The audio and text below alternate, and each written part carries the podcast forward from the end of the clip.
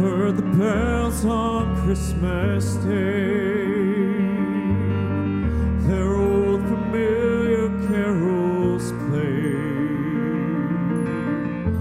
mild and sweet their songs repeat, of peace on earth, goodwill to men,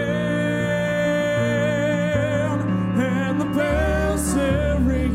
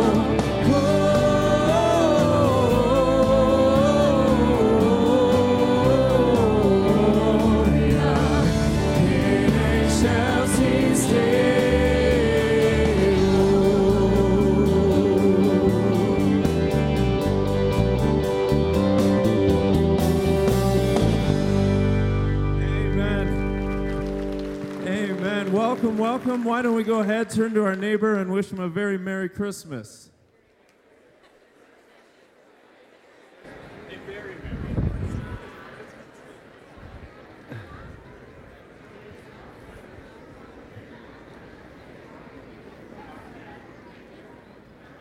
You uh, can go ahead and have a seat. Want to welcome you to Hopevale as we gather for worship this day, and it is clear that you brought your singing voices today, which is awesome.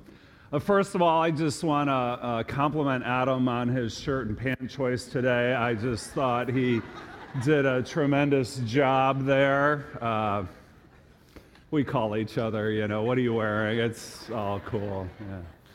Hey, Christmas is coming up, and as we've told you before, we're doing things a little differently this year, that our Christmas worship services are going to be spread over two days, Friday, December twenty-third, and Saturday, December twenty-fourth. And as you can see on the screen behind me, the services on Friday will be at five and seven p.m. Services on Saturday will be at one, three, and five p.m. And so we will... Uh, All the services are the same. They go for around an hour.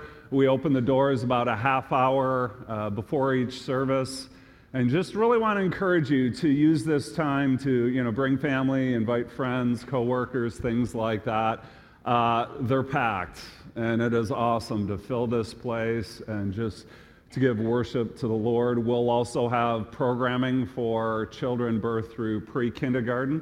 Uh, Ta-Town as well, and so you can find out more information on our website about the services, but those are coming up. We uh, showed you as well these uh, invite cards. Uh, they're out in the lobby if you want them, with information of service times there as well. And because of the way the dates fall this year as well, we're not going to have services on Sunday the twenty-fifth because of the five that we'll have the previous two days. I want you to be aware of that as well. I uh, also want to tell you, too, about a Christmas outreach offering. Those of you who call Hopevale your church home and you've been here for a while know that this is one of the most meaningful things we do all year. Back in two thousand ten, when we moved to this new facility, we really uh, sought the Lord and said, you know, we want Christmas to be more than just about us. And so we encouraged our church family to spend a little less on themselves at Christmas and to pray about what they could give away above and beyond their regular offering to be a blessing to others. And it was really a leap of faith for us. We had no idea what would happen. And six years later, you have given six hundred sixty-five thousand dollars. That's two-thirds of a million dollars, where not a single cent has stayed with us, but one hundred percent of that has gone out to be a blessing to others in the name of Jesus, both locally and globally. And what's really cool about this is in most cases they go through ministry projects where you have been the hands and feet of Jesus to others in just carrying out and these funds being a blessing to others. Uh, over the next couple weeks, Pastor Adam will be up here. He'll tell you uh, some just great stories that have happened this past year through our Christmas outreach offering. I think of back in February as part of our Love Your Neighbors series, and we did the reverse offering project where we stuck twenty dollars in your hands and said, go be a blessing to others. And it was just, it was great just to see you guys unleashed, to see you just generous with others, to be a blessing. And the stories that came back from that were, were incredible. That was as a result of the Christmas outreach offering and so many other stories that God uses in the lives of people through your generosity. And so as we prepare for this year's uh, Christmas outreach offering, a couple things I want to say. First of all, pray. All right.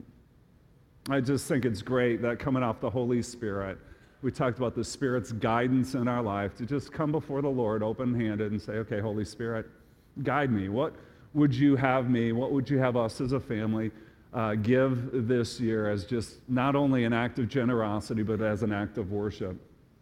And pray about that. And then over the next couple weeks, prepare for the offering. A couple ways that you can give. We have these offering envelopes out in the lobby at the Welcome Center. You can pick one up and just, you know, look at that as a reminder. Uh, we also have an online option if you want to be able to give that way. We'll take up the actual offering over those five Christmas services on the twenty-third and the twenty-fourth. But if you're not going to be around for that, you can give on a Sunday ahead of time as well, or again, online. It is just um, been tremendous to see how we as a church have embraced this. And I'm looking forward to what's going to happen this year and the stories that God is going to continue to write. We really, I, I feel like we really have seen the words of Jesus play out in our church, where he says it is more blessed to give than receive. And this has been a direct reflection of that. And another way that we get to worship our Lord this Christmas. So that's coming up. Looking forward to us sharing that as a congregation. Looking forward to Pastor Adam sharing some stories over the next couple weeks as well. At this time, as we continue on in our worship, I'm going to ask that our ushers come forward as we uh, give our offering this week to the Lord as an act of worship as well. So would you bow your heads with me? Let's pray together. Heavenly Father, thank you. We thank you that we get to proclaim with the angels, with the heavenly beings, with all who worship you in the seen and the unseen world. Glory in the highest to our God. There is no one like you, Lord. There never has been, there never will be. For you alone are worthy of our praise and our worship. And so we come and we adore you. Thank you for this Christmas season where our hearts are filled with anticipation and excitement over celebrating the birth of Jesus, the greatest gift ever given, and that this Jesus is our deliverer, our Savior, our Lord, and we worship him with all our heart, soul, mind, and strength. And Lord, thank you that this is a message that we not only celebrate, but it's a message we share, and whether it's the words we say, or it's the acts we do, or the lives we live. Lord, let us be a people who are shaped by the Christmas miracle, shaped by the love of Jesus and the things we say and the things we do. And this act of worship through giving, Lord, is just part of it. We realize that all that we have, whether it's a lot or a little, comes from your good and gracious hands. And so we just give a portion of that back to you, asking, God, that you would continue to bring your kingdom here to this earth. And so, Lord, we love you. Continue to fill our hearts with joy and this place with worship. We pray in the name of Jesus. Amen.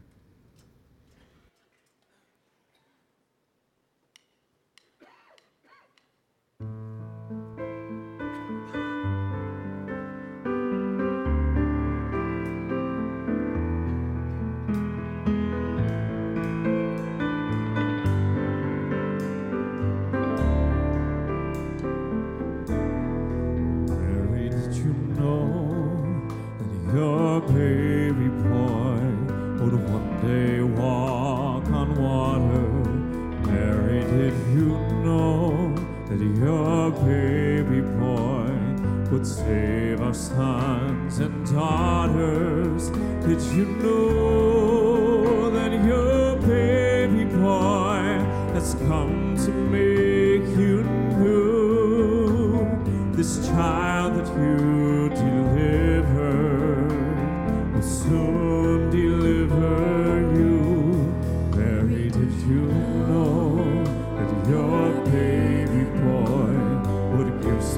to a blind man Mary, did you know that your baby boy would calm the storm with his hand? Did you know that your baby boy has walked where angels trod when you kissed your little baby?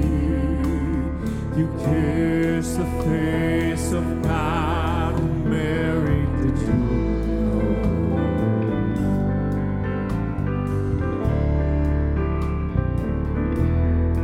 Mary, did you know?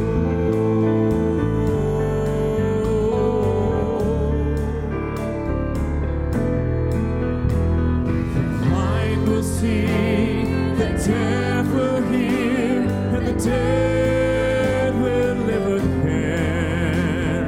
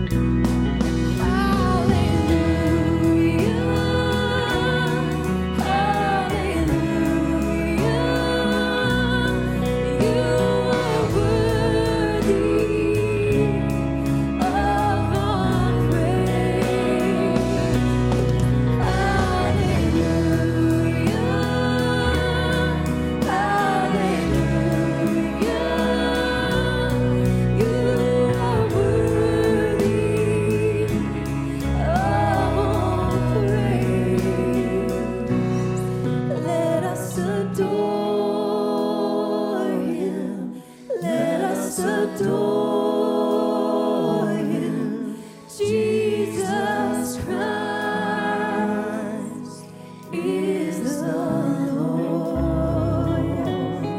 Come and behold Him, bow down before Him, Jesus Christ.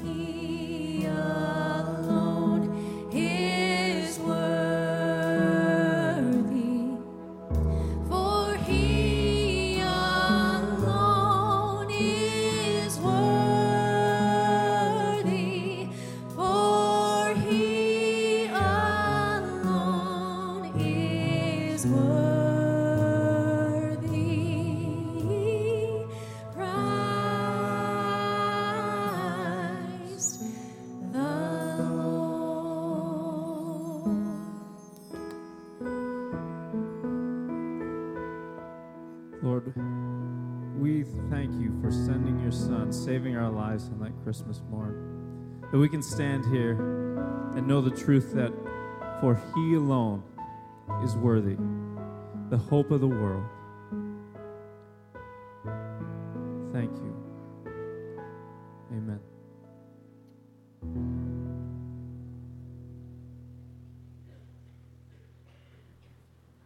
I was uh, standing backstage just listening to you guys singing, and what an amazing Amazing moment where we can sing to Jesus. Um, it's just, it was cool. I just I got like goosebumps sitting in the back. Oh, it's so good.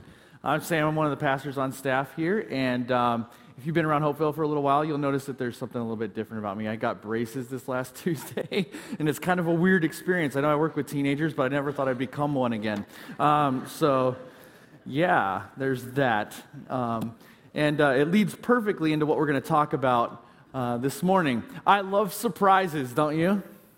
Don't you? Well, but let me let me say that a different way. Maybe it'll connect a little bit better. Um, let me rephrase that. I love surprises that are positive.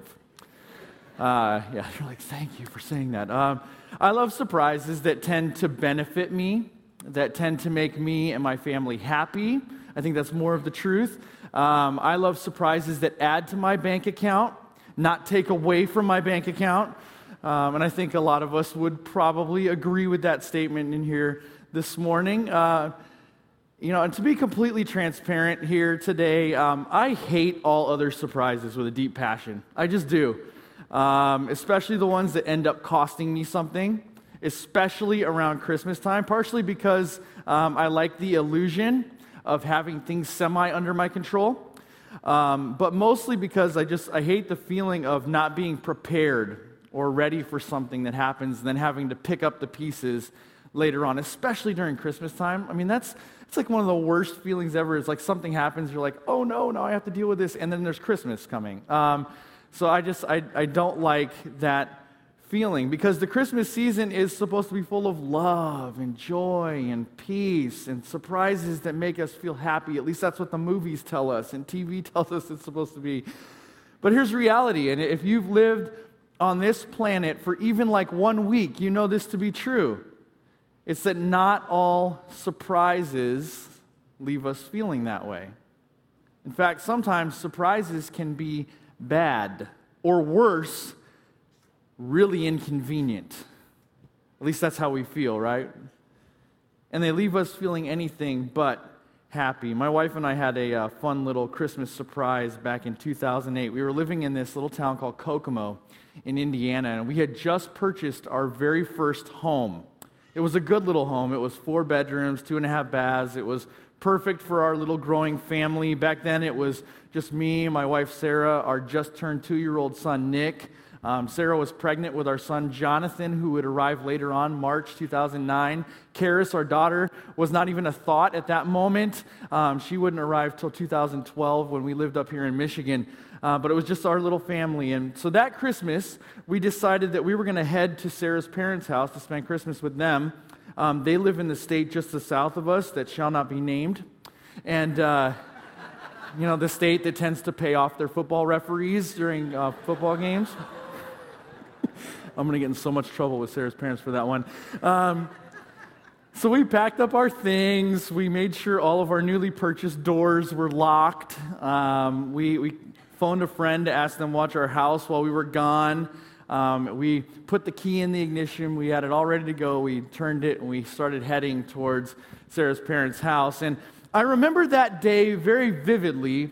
And I remember it because of two things. Number one, I remember it because we were um, leaving the biggest purchase I had ever made in my entire life empty for one whole week. And we were just going through that anxiety of trusting that everything was going to be okay. And then secondly, the second the reason I remember that day so vividly is because it was like negative seven degrees outside. And we were trying to pack up this car, and I was freezing. It was bitterly cold that day. So I just, I remember the day for those, you know, two reasons. So we, we get to Sarah's parents' house, and after we were there for a couple of days, we, we got a call from Sarah's best friend, Gretchen. Now, that would not normally be like a weird thing because Sarah, like, spends every day on the phone with Gretchen. Um, but this one was a little different because um, Sarah got on the phone, and um, I knew something was a little off. And Gretchen and Jason were actually, her husband Jason, were the ones watching our house. So I was like, oh, what's going on here? And then Sarah had this look of panic and concern come over her face. And what Gretchen ended up telling us was that when um, they got to our house to put our, our garbage cans back in our garage, she heard water running. And so she went into the house to kind of check that out. And no, it was not the Wet Bandits from Home Alone. Okay. Um... She thought that maybe we had like left the faucet on accidentally or something, I don't know. But then they checked our laundry room. Now our laundry room in that house was, uh, it was in a hallway between our kitchen and our living room. And it, ha- it had like a spare half bath in the back. Um, here's a picture of it. Where's the picture going to be at? Back here maybe? Up there? I don't know.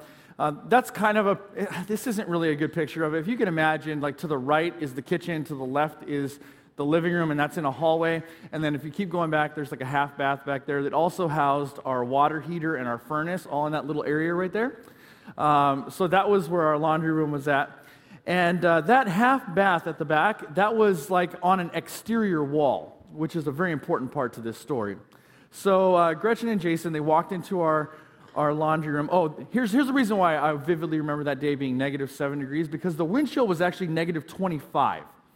So it was really cold. It wasn't just cold. Like the wind was coming in. I remember having a coat and still feeling like I was freezing.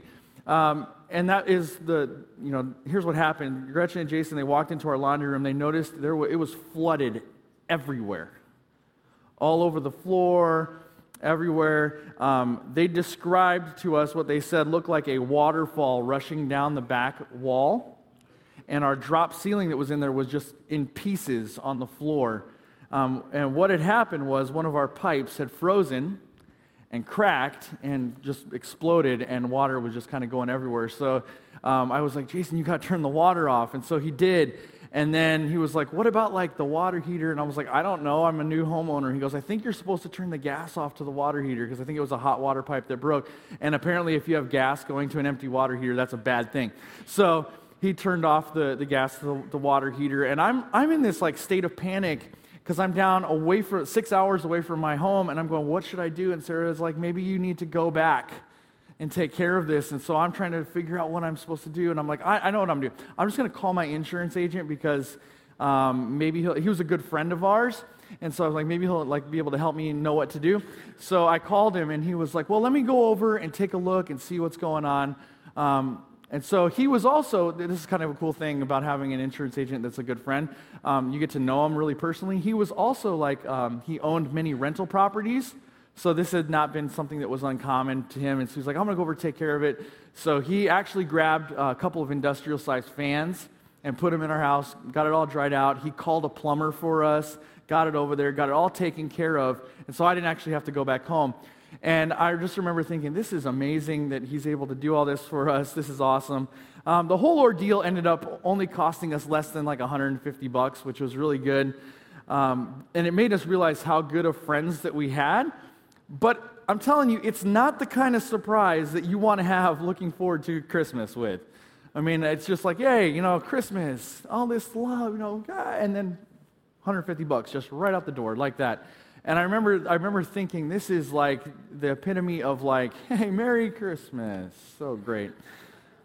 No, these these are not the kind of surprises that we tend to want to look forward to at Christmas. Those are those are the hope-dashing kind of surprises, not the hope-filled ones. And I, I think this it's safe to say that we all love being surprised at Christmas by miraculous stories, by awesome gifts that we weren't expecting.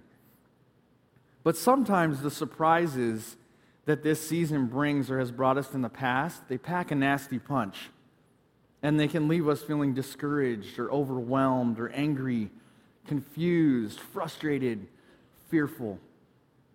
Maybe for some of you in here this morning, it's a financial situation that you find yourself neck deep in, or that you've dealt with in the past, that this season just kind of represents that right now. Or or maybe for some of you, it's a relationship that's turned sour with a friend, or maybe even a marriage that isn't turning out how you thought it was going to or hoped.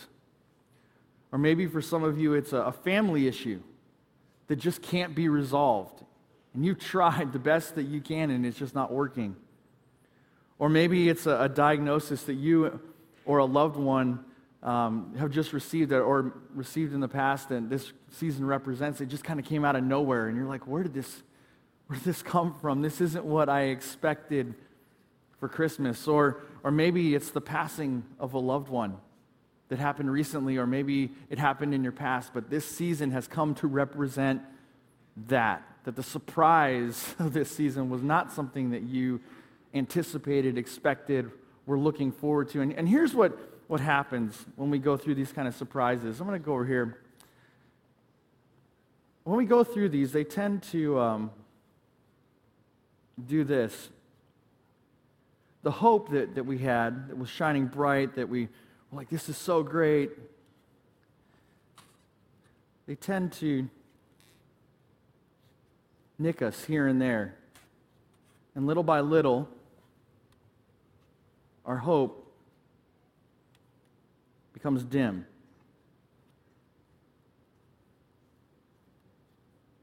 And not as bright as it once was.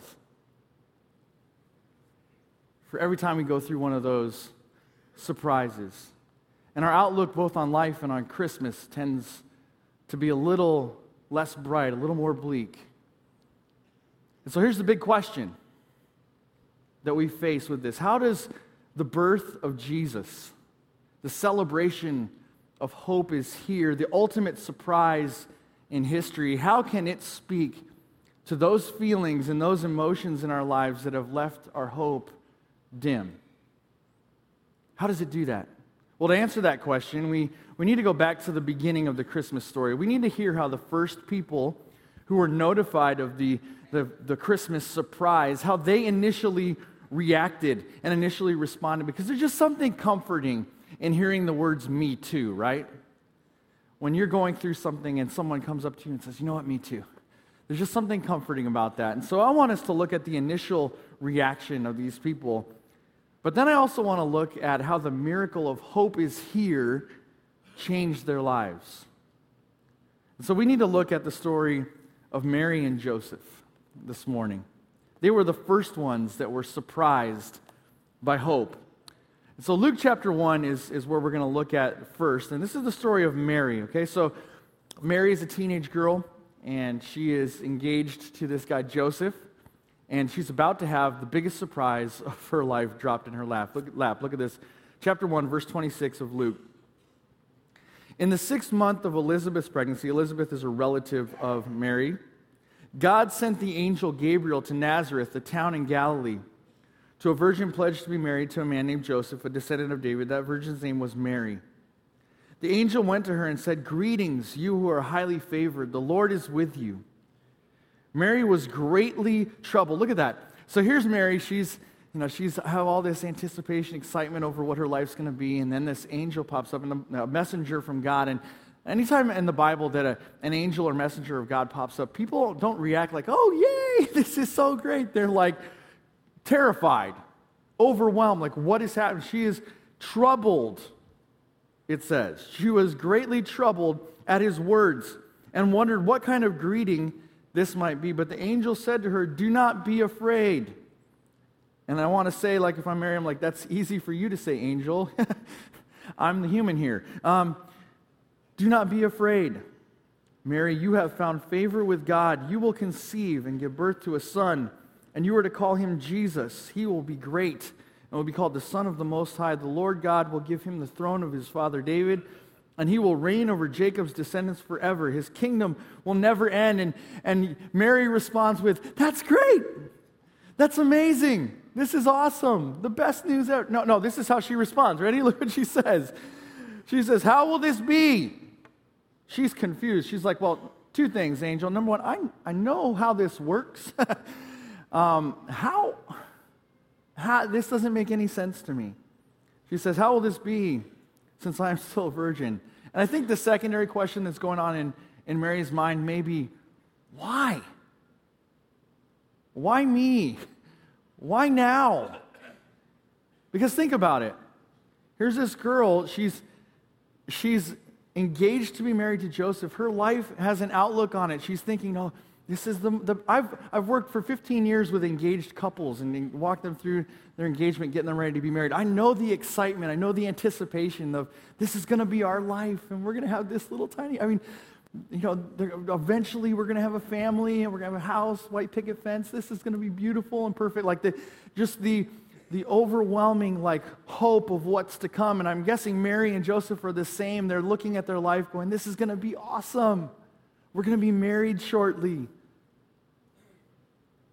But this surprising news from this messenger of God completely interrupts her plan. It complete comes right in the middle of it and says, Mary, guess what? You're going to have a baby. And I'm guessing Mary is going, oh, really? Because I know how it works. And how how is that going to work? And then this is going to completely interrupt my plans for my life. I mean, he, she's looking forward to being... to being married with Joseph, having a family after a while.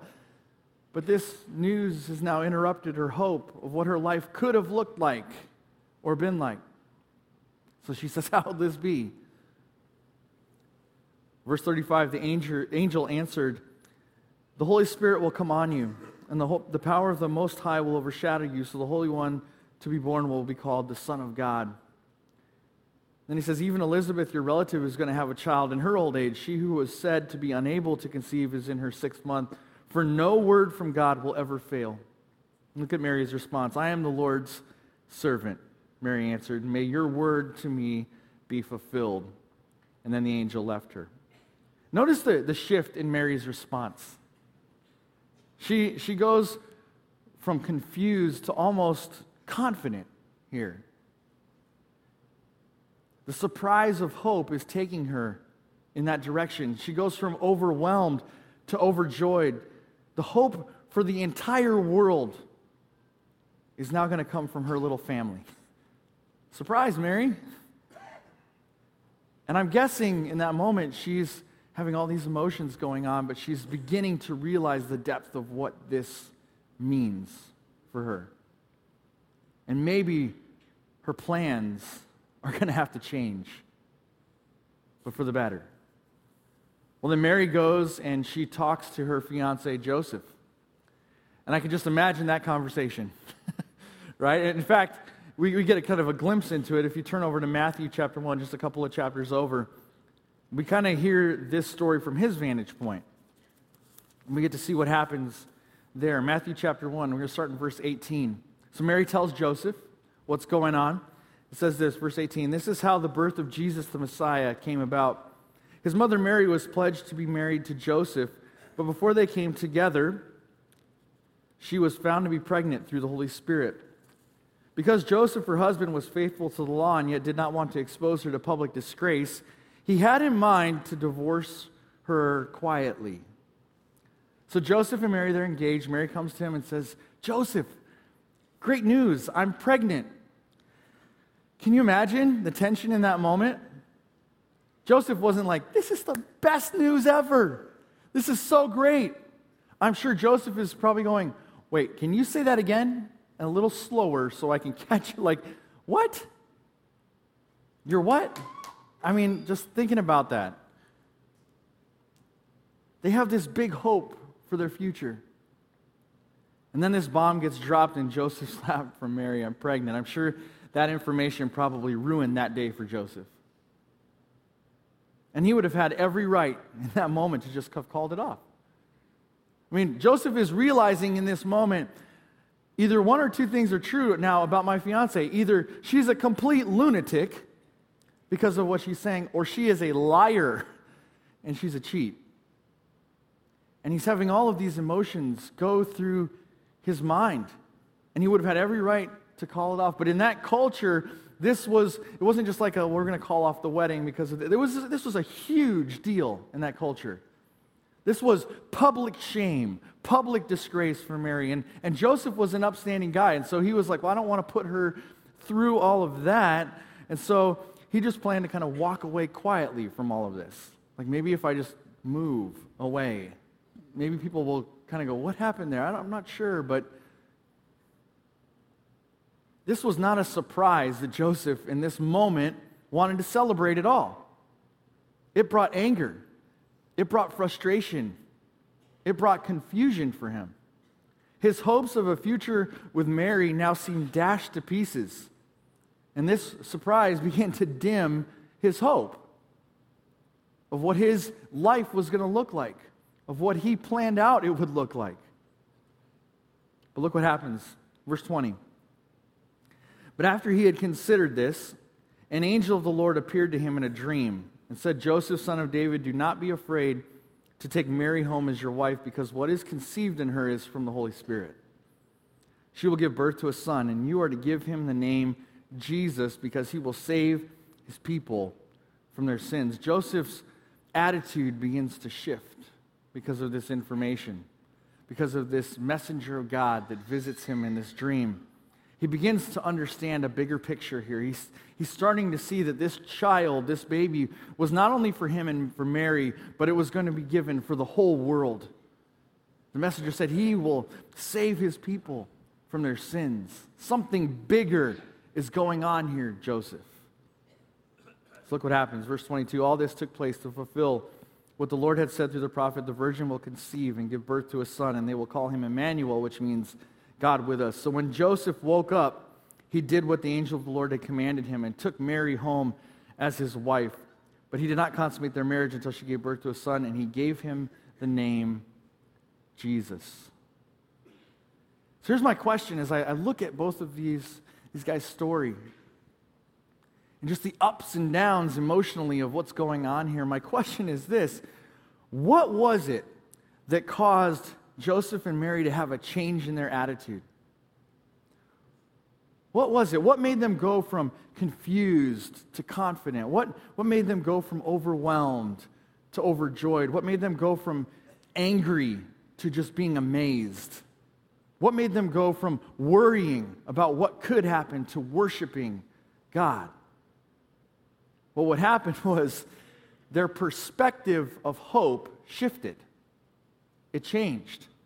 Their hope was no longer in what they had planned, but their hope now was in what God had promised. And see, that's what happens in our lives, right? We have what we plan, what we think our life should look like. And then these things happen in our lives that surprise us, come out of nowhere, that tend to dim our hope. And we have to make a shift in our perspective. From now, it's not about my plans, but it's about what God has promised. So the bottom line for this whole thing is that we recognize hope is here when we shift our perspective from our plans to God's promises. Let me say that again. We recognize that hope is here when we shift our perspective from our plans and what we think our life should look like to God's promises and what He wants for us and what He wants for our future. See, the more Mary and Joseph understood the depth of the promise of God and who this little baby was, it completely changed their outlook on this situation. This is from God. That this is a promise that God is making us. Sure, this is not what we would have planned. This is not what we thought our lives were going to look like. I mean, I'm, I'm guessing that Joseph, before all this, never had in his mind, you know what, I'm going to be the dad of God. That probably never entered his mind. But now he's thinking, wow, this is a huge responsibility. But this is a, a completely amazing thing that God would use our little family in this way. And here's what's beautiful about all of this.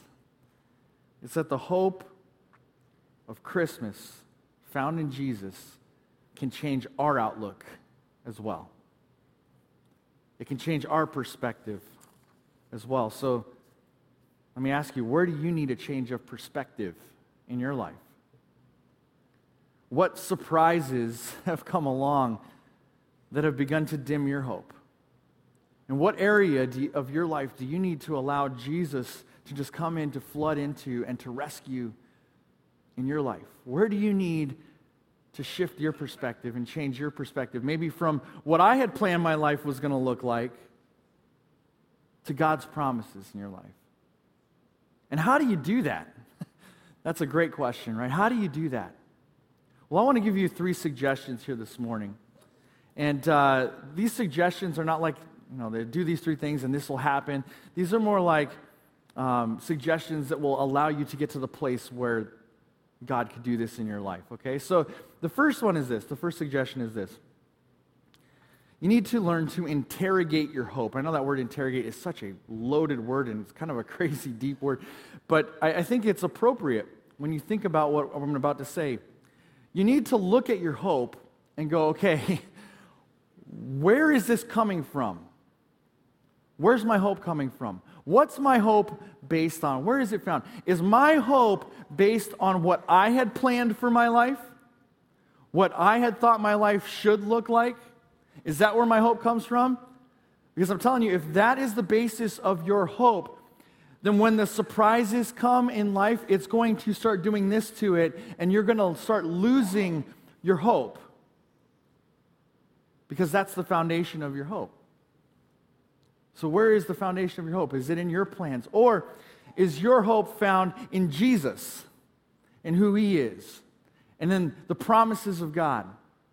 You need to interrogate your hope. Ask it, where, where is it coming from?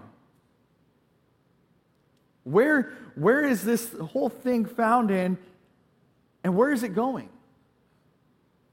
Interrogate your hope. Second suggestion is this. We need to allow Jesus to change our perspective. After we try to figure out, you know, where's my hope coming from, we need to have this moment where we say, okay, Jesus, I want to allow you the freedom to change my perspective on my hope.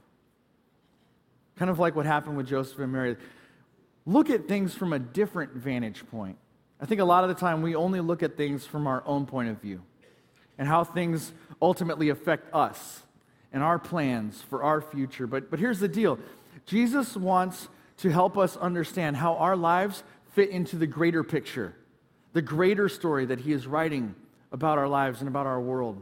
And sometimes, and this may sound difficult, but sometimes these inconveniences and interruptions are just what God wants to use in our lives to further what he wants and what he has promised. I mean, isn't that the story of Joseph? Joseph has an outlook on his life. He thinks this is what it's supposed to be. We're in, Mary and I are engaged. We're going to get married. We're going to have a little family. Everything's going to be perfect. And then, th- then Mary drops this news in his lap, and the angel comes and says, listen, this is all from God. And I'm guessing Joseph has this wrestling moment where he's going, God, got to have my plans. This is what my life was supposed to look like. God, you're ruining my plans.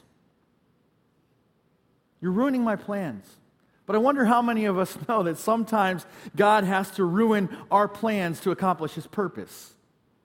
Because our plans are very short-sighted. And God's saying, no, no, no, here's the deal. I have a bigger picture, a better picture for what your life is supposed to look like. Trust me. But sometimes it's hard to trust God because our plans seem permanent in our lives. And where we need to be able to get to is the place where we we hold loosely our plans. And we go, okay, Jesus, I'm going to allow you to step into this. And if you want to wreck my plans, I'm okay with that because I'm not hoping in my plans. I'm hoping in your promises. And I'm hoping what you have for my life, not what I have. I, one of my, one of my uh, favorite pastors to read said this a while ago. He said, God never wastes pain.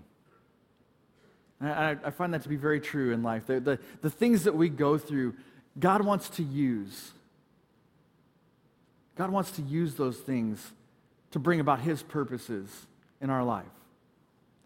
And I think sometimes, though, we, we look at the things we go through in life with this closed-handed approach where it's, it's not what I planned, therefore I'm angry and mad at God. And I think it's okay to be angry. I think it's okay to be mad and confused, but I think we need to approach it with more of an open-handed response. That God, if you want to use this in my life to further your purpose, to further your promises, then I know it hurts. I know it's hard, but I'm okay with that because I know what you have for me is better than what I've planned for me. So we need to allow Jesus to change our perspective. And then the third thing I would just suggest is this. It's enable your hope in Jesus to surprise you this Christmas. Enable your hope in Jesus to surprise you this Christmas. I, I love that word enable because it, it isn't a passive word. It's not let. Okay, let is just such a passive word. Enable is an, it's an action word. It, it's a choice. It takes a choice. And if our hope in Jesus is going to surprise us this Christmas, it's not just going to happen to us, okay? We need to enable it. We need to say, you know what? I choose this. This is what I want for my life. God, I want your promises. I want what you have for me, not just what I think is important for me. We need to make the choice that, that what we have in Jesus and who he is is enough to change things, to change our perspective, to rescue some of it. So I'm going to ask a bunch of questions here, and I'm not going to give any answers for them because I can't answer them for your specific situations that are going on. But I just want you in this moment to reflect on these questions. The first question is this: how can the hope of Jesus step into your messy friendship, relationship, marriage, whatever it is? How can the hope of Jesus step into that and begin to brighten your hope again? How can the, the hope of Jesus this Christmas season step into your family situation that you have going on? That you, you just like, on my own, I can't resolve this, but God, I got to give this to you. How can, how can the hope of Jesus, and the message of hope is here, step into that situation? How can, how can the, the message of the hope of Jesus step into that financial situation that you can't wrap your mind around and you're like, I don't know? And maybe for some of you, the whole thing is that maybe you just need to finally just say, you know what, I need to give my financial life over to God. I need to go his way. How can uh, the hope of Jesus step into the painful situation of loss that you're going through?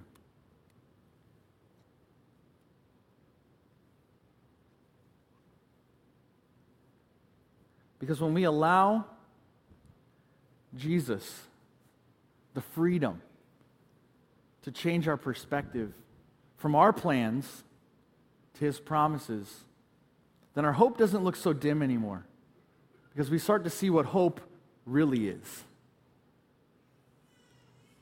And we start to become comforted by the fact that he's here, and that word Emmanuel, that he's with us. What if we allowed Jesus to rescue our dimly lit hope this Christmas season? A hope that seems dashed by the unexpected. And what if we let the light of the world light us up with a new and fresh hope? A hope that isn't based on our plan, but it's based on his promises. Guys, hope is here, and it's full of surprises. And so my prayer as a church is that we would let the hope of Jesus surprise us this Christmas season. Let's pray. God, thank you for the story of Mary and Joseph, a story that um, we read a lot of times during this Christmas season and we kind of gloss over. But when we get into the, the details of it, God, just the raw emotions that they go through. But God, ultimately, they get to this place where they say, you know what, it's not what I planned, but what you promised. And God, I pray that we would be able to get there as well. When things happen in life that don't go according to our plans, God, that we would hold them open-handed and say, Jesus, I need you to come into this situation. I need you to bring hope into this situation. And I'm going to trust you on your promises. God, I pray that we would be a church that leans there, and our hope would be found there. In Jesus' name, amen. Will you stand as we respond in song?